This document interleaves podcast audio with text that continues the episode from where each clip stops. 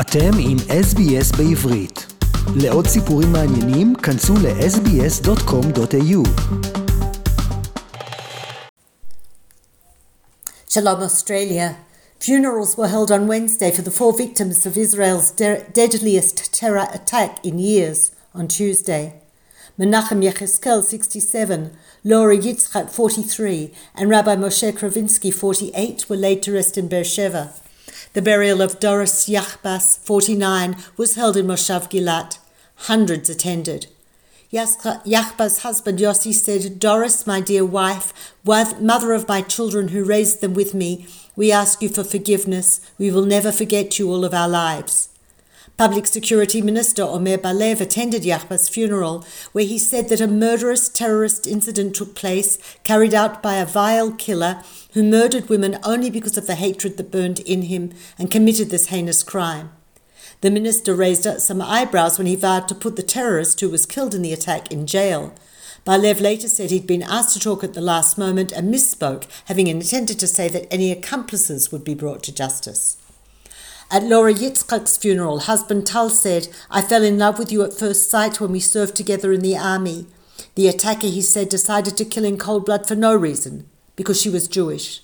At the funeral, a man shouted at Diaspora Minister Nachman Shai, who was in attendance, accusing the government of lax law enforcement in the country's south. Education Minister Yifat Shasha Biton was also heckled at a service for Menachem Yecheskel, with women there accusing her of sitting with terror supporters in reference to Ram, an Islamic party in the coalition that has strongly condemned the attack. Mourners carried the body of Yecheskel draped in blue and white in a blue and white Israeli flag. His brother, Yifrach Yecheskel, said at the funeral, You are a simple and modest man who kept the commandments and studied Torah. Rabbi Kravitzky was the last of the four victims to be buried. He is survived by his wife and four children. A member of the Chabad movement, he was praised for his dedication to serve. The four were killed and two others injured by 34 year old Abu al Kian from the Bedouin town of Hura in the Negev in a rampage that started at a petrol station and ended in a shopping centre. Following his stabbing spree, the terrorist was eventually confronted by an armed bus driver who attempted him to lower his weapon. The attacker lunged at the driver who shot him, alongside a second armed civilian. The stabber died from the gunshot wounds at the scene. Some criticized the police for the time it took for them to arrive. It was passers by who shot the attacker, despite the incident lasting eight minutes. Al-Kian had served four years in prison for plotting to join the fundamentalist Islamic State terror group in Syria. He was released in 2019. MK Mansour Abbas, the head of the coalition's Ram party, which draws substantial support from traditional Bedouin communities in the Negev, strongly condemned the attack. He said whoever commits a terrible crime is a criminal and a terrorist. He noted the widespread condemnation of the attack by Arab Israelis. Political leaders, heads of municipalities, religious figures, entire families released statements. There was never anything like this in Arab society. On Wednesday morning, two of Abu al Kian's brothers were arrested and, and, interrogated overnight, suspected of knowing about Abu, Abu al Kian's intentions and failing to prevent an act of terrorism. One was later released. Today, an historic summit will begin at Kibbutz Sde Boker in the Negev, the final home and burial place of Israel's first Prime Minister, David Ben Gurion. The summit between the foreign ministers of Israel, the US, the United Arab Emirates, Bahrain, Morocco, and Egypt is the first in person gathering of each Abraham Accords country's top diplomat.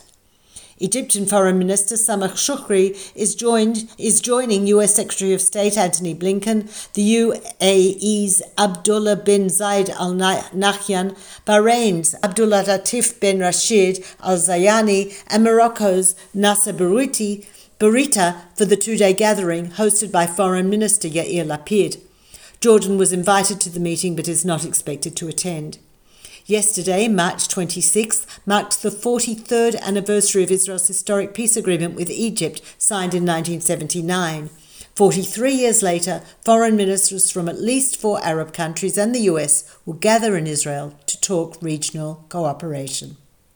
Secretary of State Blinken will meet with Prime Minister Bennett, Lapid, Defense Minister Benny Gantz, and President Yitzhak Herzog in Israel, and with Palestinian Authority President Mahmoud Abbas, along with representatives from Palestinian civil society in Ramallah after the summit.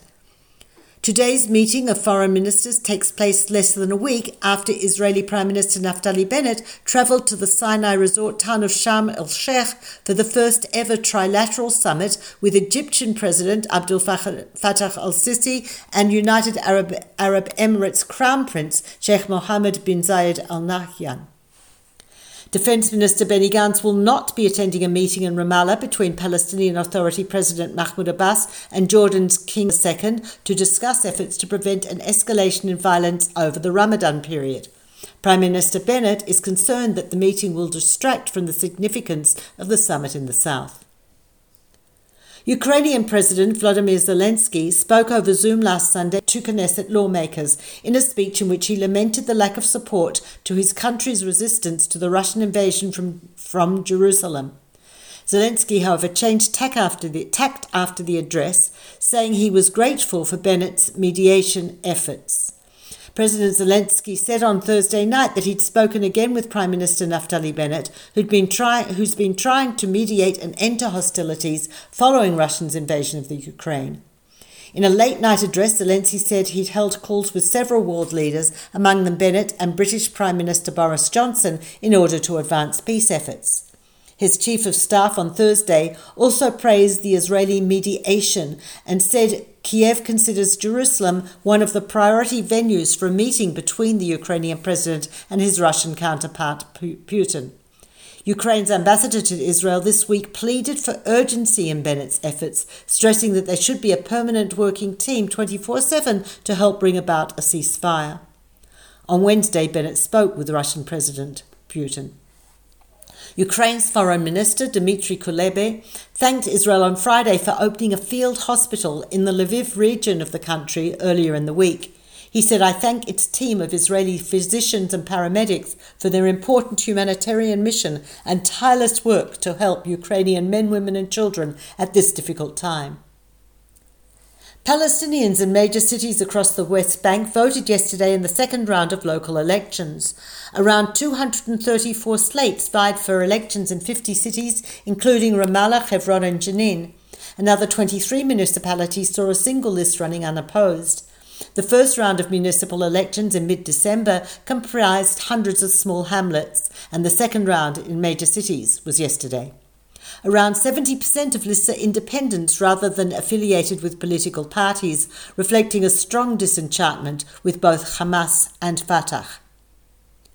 Prime Minister Naftali Bennett marked his 50th birthday on Friday, treated by his staffers to a surprise appearance by musician Kobi Oz, lead singer of the Israeli band Tipax, of whom Bennett is a huge fan. Thousands braved the cold wet weather to participate in the Jerusalem Marathon on Friday, which began at 6:45 a.m. Israeli Olympic athlete Ageze Gouadi won the men's race in a time of 2 hours 37 minutes 17 seconds. Valentina Veretska 32, a refugee from Ukraine who fled the country along with her daughter, won the women's race of 42.2 kilometres with a time of 2 hours 45 minutes and 54 seconds. Veretska's husband is still in the Ukraine fighting against the Russian invasion in the country's military.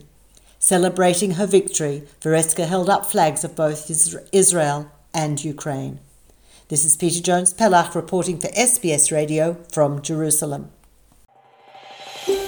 רוצים לשמוע עוד סיפורים? האזינו דרך האפל פודקאסט, גוגל פודקאסט, ספוטיפיי, או בכל מקום אחר בו ניתן להאזין לפודקאסטים.